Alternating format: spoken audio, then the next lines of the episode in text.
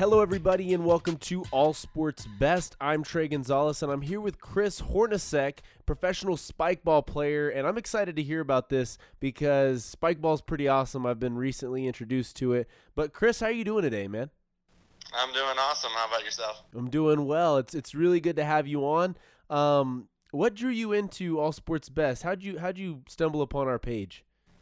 Uh, so you actually kind of reached out to me and uh, said that you know you had discovered Spikeball and thought what I was doing was pretty cool. So I went ahead and checked out uh, your page. Yeah. Uh, it was a it was obviously a natural fit. I'm obsessed with podcasts, so I immediately downloaded about six of your podcasts and listened to those. Cool. Um, yeah, so um, so I'm pretty well versed in uh, in everything you guys are doing here, and I think it's really cool. So I'm stoked.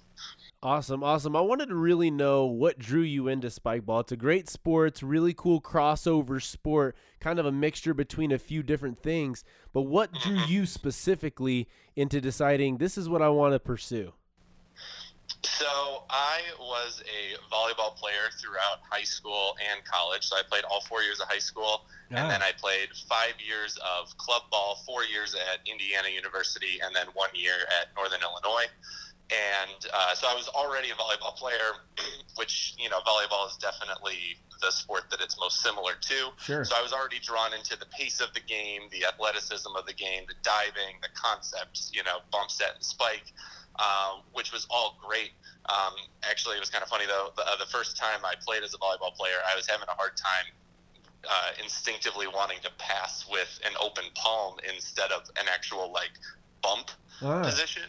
Uh, so that was kind of funny. But once I got over that, uh, I just really loved it. I was I was fortunate enough to get introduced to the game through my uh, college roommate, mm, and uh, he just happened to go to the high school where the CEO of Spikeball was starting out. That was No way. Arlington Heights.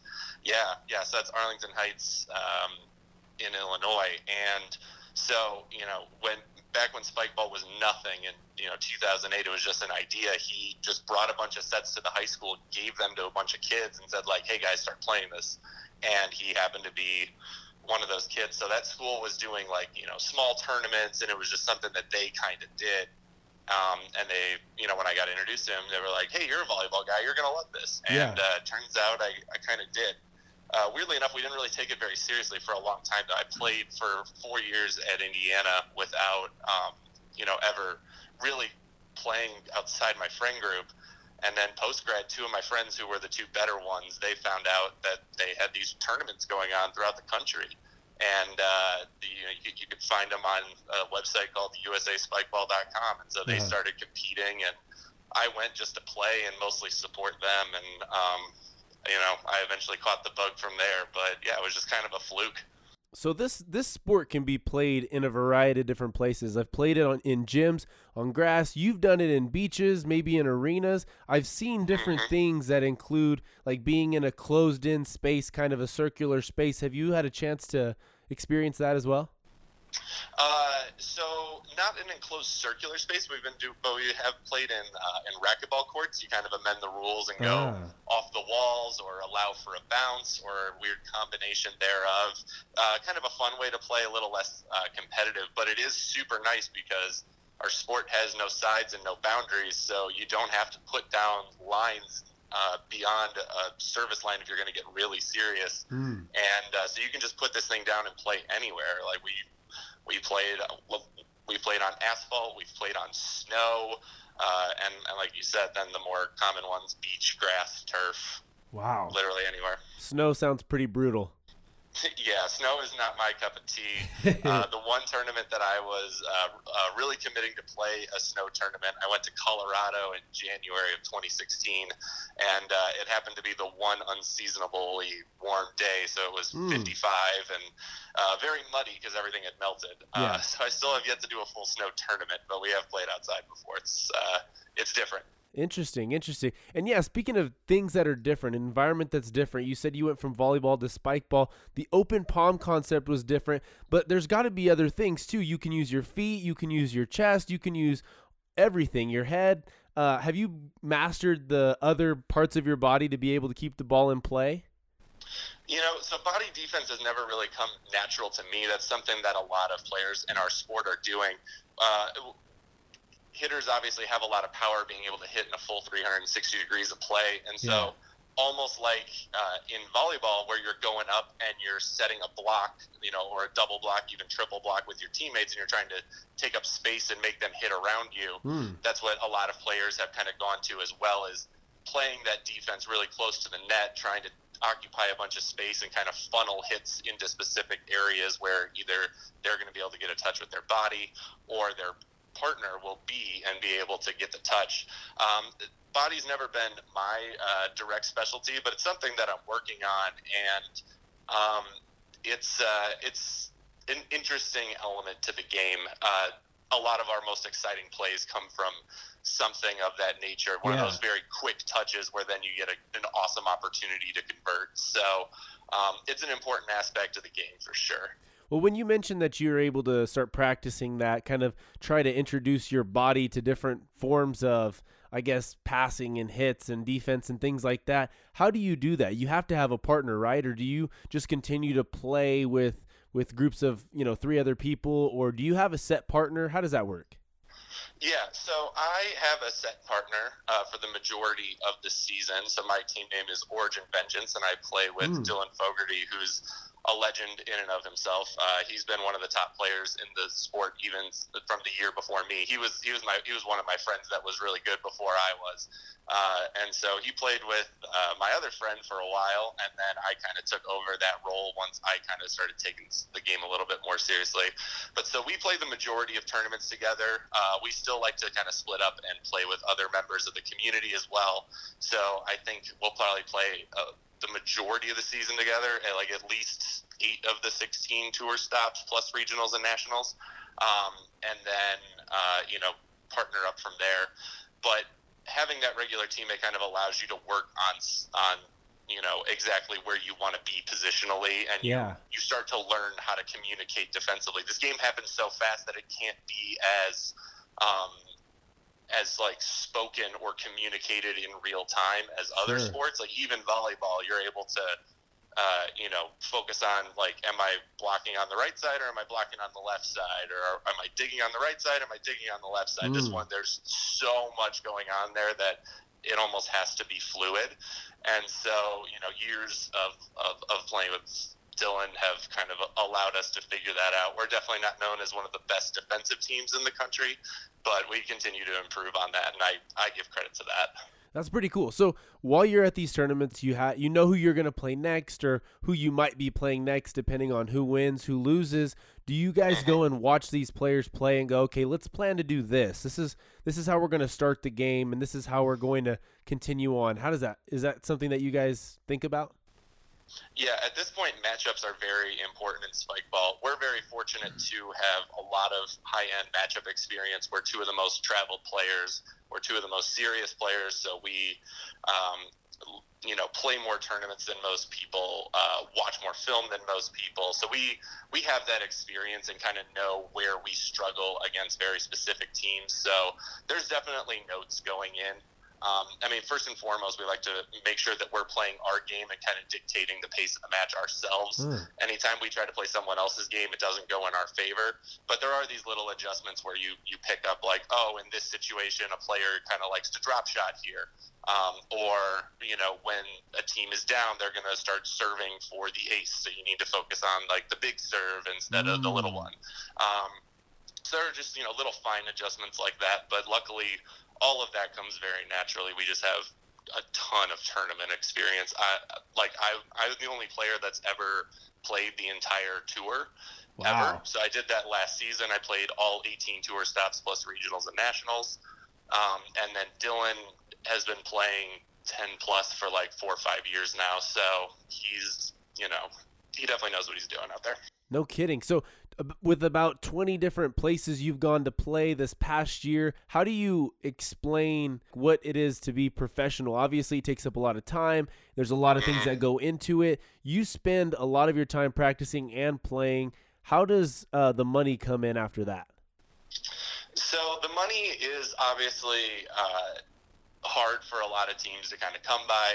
Uh, a lot of you know finding sponsorship it starts by explaining what our sport is. Uh, uh-huh. We've finally gotten some awesome opportunities that have kind of exploded our game on. Like we were on Shark Tank in 2015, so we have some name recognition still left over from that. And then big moment for our sport last year was being on ESPN twice. Yeah. Um, so we were on ESPN2, and uh, I was fortunate enough to be featured in both of those broadcasts. The second one was co-ed and I happened to win that tournament, so I was on for the majority of that one. That's amazing. So that kind of allows me, yeah, thank you. Um, it's something I'm incredibly proud of, and so you know that's afforded me the opportunity to start working with companies and start uh, you know creating those uh, you know relationships and stuff like that that are going to allow me to make money strictly off of that. Otherwise, it you know it comes down to prize money, and then what I've come to be doing myself is start creating content for our community. Huh. So I, um, so I run a Twitch stream uh, at least once a week, sometimes three times a week, especially in this off season. What I've been doing a lot of is like game analysis and stuff like that.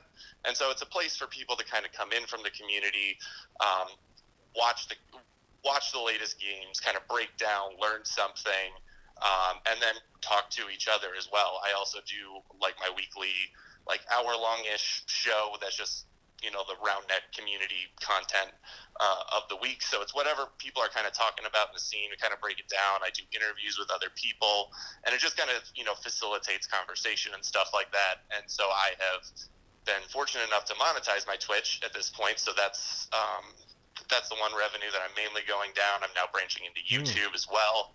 Um, and so by creating that kind of content, um, I'm hoping to attract even more sponsors and stuff like that. But um, you know, it's not a uh, it's not like I'm making a ton of money, but I am making enough to live. So it's awesome. been uh, it's been awesome. Yeah, no kidding. So with you saying that, I mean, obviously it's going to be an evolving sport. It's brand new stage, you know, but we've seen other sports do things like baseball. You know that you can get a sponsorship from, you know, a, a brand that has bats or cleats or something like that. Are there any specific equipment items in spike ball that you say, hey, you know what, we've got these new gloves. We want you to wear them and show them off or anything like that?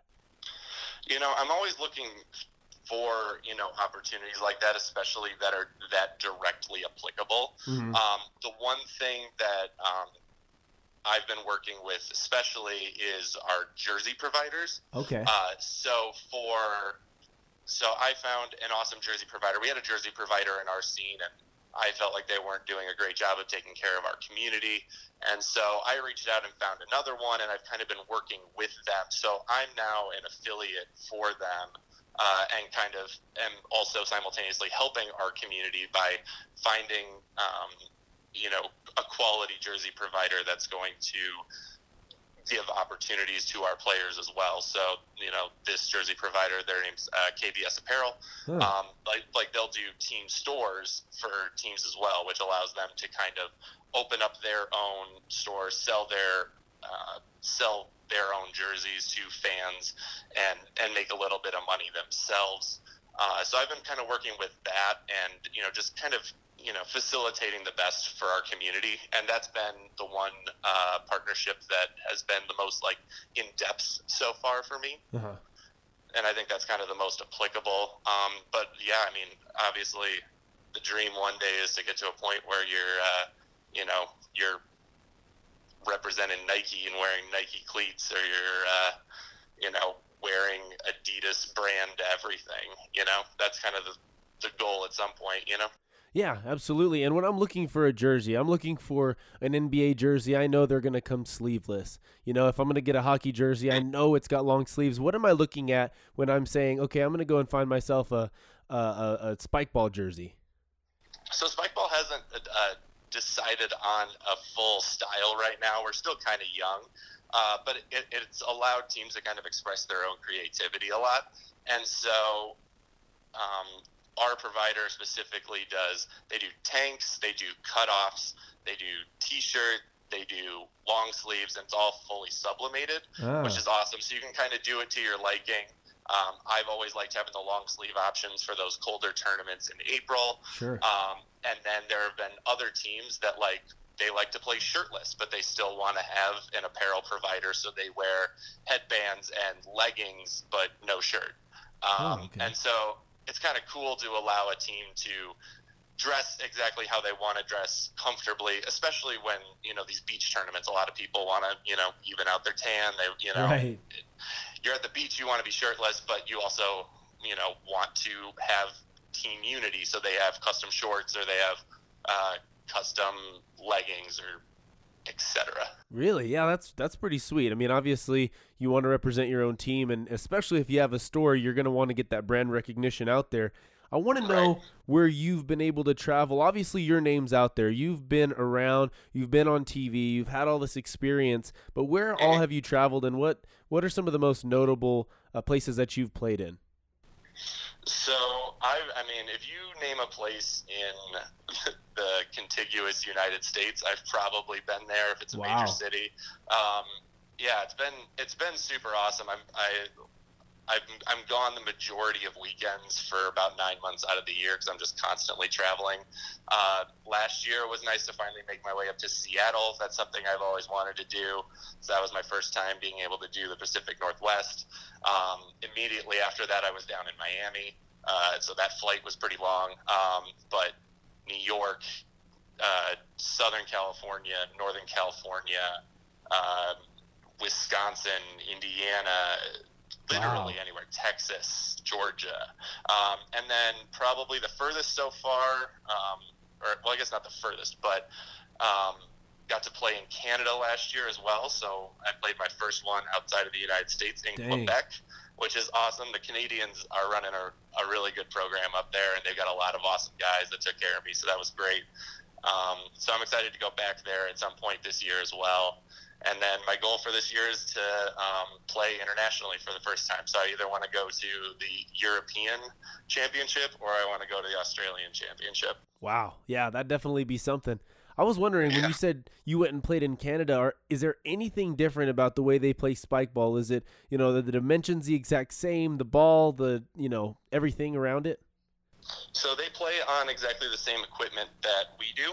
Um, they were a little bit behind at first. We created a new net in 2016 to kind of Oh. improve play. So we have the Pro Set now, uh, which just is much more suitable for competitive play and makes you play a lot more accurately. Um, so they were behind on that for a little bit. Europe just recently started getting the Pro Sets in mass as well, just because they weren't being sold there quite yet. Uh-huh. Um, that's just uh, on Spikeball's logistics end there.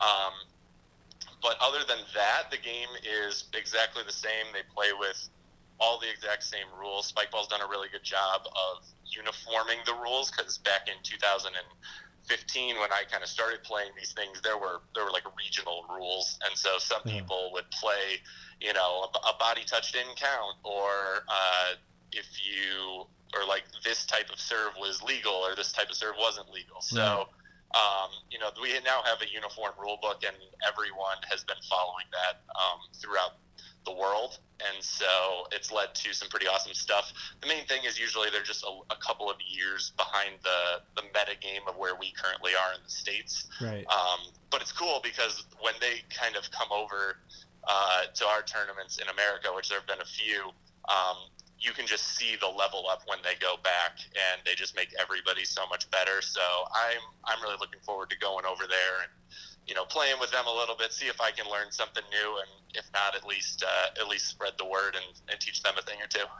I was thinking about the fact that you said, you know, that that the recognition is still expanding. We're working on getting spike ball into more places, getting spike ball, um, maybe tournaments in more areas as well. Were you able to watch the the episode with Dude Perfect while they did spike ball? Did you see that?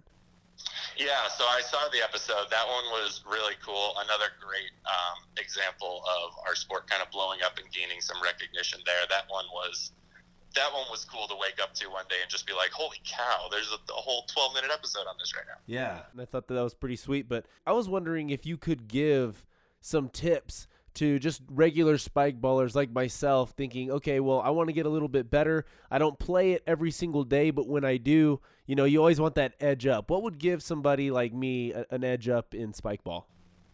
Um, well, the first thing I would recommend you do is watch some footage. Uh, I think that watching people play the game kind of, uh, for a lot of people, they they uh, they don't understand how limitless this game really is, and they there are a lot of people that think that they're really good because they you know they beat their friends every single time yeah. and then uh, and then you kind of show up and you realize there's a whole nother you know level of competition so uh, you can either experience that at a tournament which i can't recommend playing tournaments enough even if you're going to get destroyed go. We also have divisions now so um, there's as low as uh, intermediate and Wow. advanced and then premier which is what i play in but you have to qualify for. Um, so you can go at any skill level and have a good time. Definitely recommend that. But just watching the game kind of shows you what's actually possible and then you can start emulating. Um, the main tip that i would have to anybody who's uh, starting to really feel it and wants to start getting better um, is hit low so get low over the net and drive the ball out instead of drive, diving driving the ball up so like in volleyball you want to spike down Right. but in in spike ball, you want to be spiking out. You want to spike low and long. Makes it a lot harder for a team to receive uh, that ball because if you put air under the ball, then obviously people can kind of get to it. sure. Uh, so I would say watch film on that and kind of practice that. If you can get your hits down, it's going to level you up very very fast. What do you say about the short game or the or the tap game whenever it's you know trickery that kind of stuff? Do you do you use that to your advantage quite often, or is that kind of not part of your game as much? Uh, I am notoriously a person that does not use that. Um, Ah. I've, I've I've been a uh, I've been a power player ever since I started. Even in volleyball, I was just someone that went up and smashed the ball. You know, I was, you know, when I played baseball, I I was the I, I was batting in the four hole trying to hit home runs. When I played tennis, I was smashing balls outside the court. That's just always kind of been my uh, been my mo is to go towards power. Uh, the game is evolving to a point though where like you need to have finesse, and uh, so there are ways to hit hard and also hit around people very technically, which I've been utilizing as well. The drop game, if you the, the main issue with the drop game is if you mess up on a drop, it's very easy for a team to punish you for it. Yeah. But used well, it is incredibly important. And Yeah. uh, Frustrating. I've, yeah. Oh, well, yeah, that too. And especially uh, for somebody like me who's such a power player, um, it uh, the short game is so open a lot of the times because teams just don't defend you there at all. And that's what. Uh, so my teammate Dylan, he's also a former like complete power player. He Hmm. hits almost as hard as anybody else in the game. I definitely call him a top three, uh, you know, hitter in terms of power. Wow. And um, but he's incorporated the short game in there, and it's becoming incredibly difficult to ever defend him. So I'm trying to pick up a thing or two and incorporate it into my game a little bit. But my mo is definitely power. Awesome, awesome. Chris, you said you've played in so many different places in the United States you can't count. Um, really, have you been to New Mexico? And if not, do you plan to come anytime soon? I have not been to New Mexico. Actually, the the Southwest has been notoriously a dry spot for spike ball, Ah, and uh, and, and and it's really unfortunate. There's an, there's now a uh, an Arizona crew that's kind of popped up a little bit, um, but the tour stops have never gone there. Closest we've ever uh, gone to that would be SoCal. Um, okay. But I would, uh, I mean, I would love to, because at this point, the number of states that I haven't been to is dwindling down to a pretty short list, and New Mexico is still on there. So Cool. basically, any excuse to you know go, I uh, I'd, I'd probably bite it. Chris, thank you so much for being on the show. I appreciate it. I thought it was a awesome time to get some tips from you, a professional spike baller, and and I think that the people back home would really appreciate this, especially if they're going to try and pick up something new. This is something definitely to check out. Yeah, for sure. Definitely find a spike ball set, uh, and you know, get playing. Find some people to play with, and uh, make sure you check out uh, you know spike ball groups online and stuff like that. There are people playing in your area that you can meet up with, uh, and make sure you check out tournaments as well. Tournaments are a blast, and you should be experiencing those at any skill level. They're the best. Heck yeah, guys, go and follow Chris at Seahorn Spikes on Instagram, and uh, we'll do more stuff with you pretty soon. Yeah, sounds good, man. Hey guys, don't forget to share, like, and subscribe.